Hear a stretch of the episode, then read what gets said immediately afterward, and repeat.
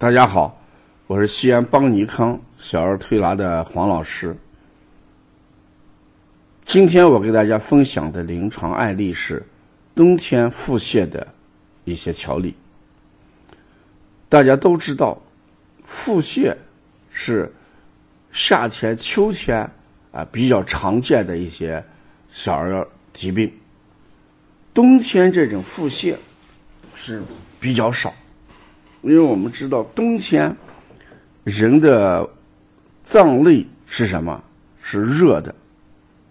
越到冬天，外面天气越寒凉，人体内是热的，所以冬天人上火的情况相对的就要多一点，所以腹泻在冬季就是很少出现，也算不上一种什么常见病。那冬天出现腹泻，我想讲两点。一点，到底是寒泻还是寒虚泻啊？这里面这两点指的一种就是寒泻，一种就是什么寒虚泻。有什么区别？我们主要看孩子这个舌象和大便的味道。如果是寒泻的时候，基本上大便是清晰便、水样便，它没有什么味道，就是味道相对要淡一点。如果是寒虚泻的时候，也是水样便、清晰便，但是味道相对就怎么样要重一点。所以说这个寒泻可能是由于吃了寒凉的东西，或者啦中焦受寒，直接导致腹泻、拉肚子。而寒虚泻为什么大便有味道呢？那主要表现在积食、脾虚、运化能力弱，有积滞在里边。所以寒虚泻的原因就有两个，一个是寒，一个是虚。寒就是指的吃了寒凉的食物，或者中焦受寒。而虚指的是什么？脾阳不足、肾阳不足而形成的什么腹泻。所以冬天我们可能更重要的要考虑到底是寒虚泻还是寒泻，把这两个一定要辨清楚，就是拿大便的气味、味道来判定。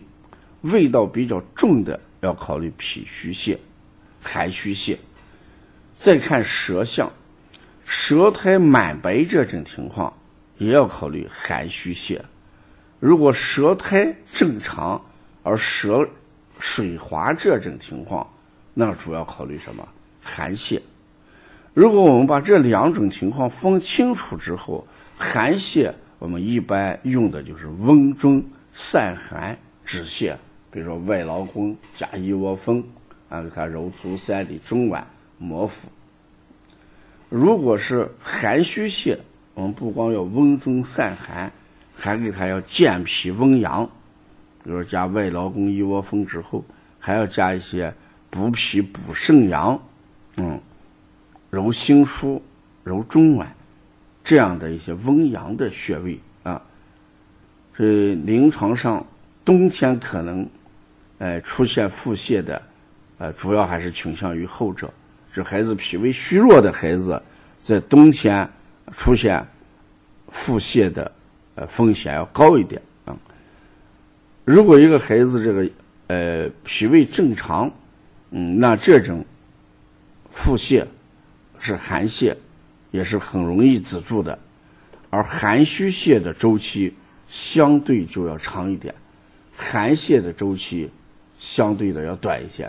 因为寒泻我们通过温中散寒，这个症状就会消失，而寒虚泻一定要将脾胃补好之后，这种情况才能有所改善。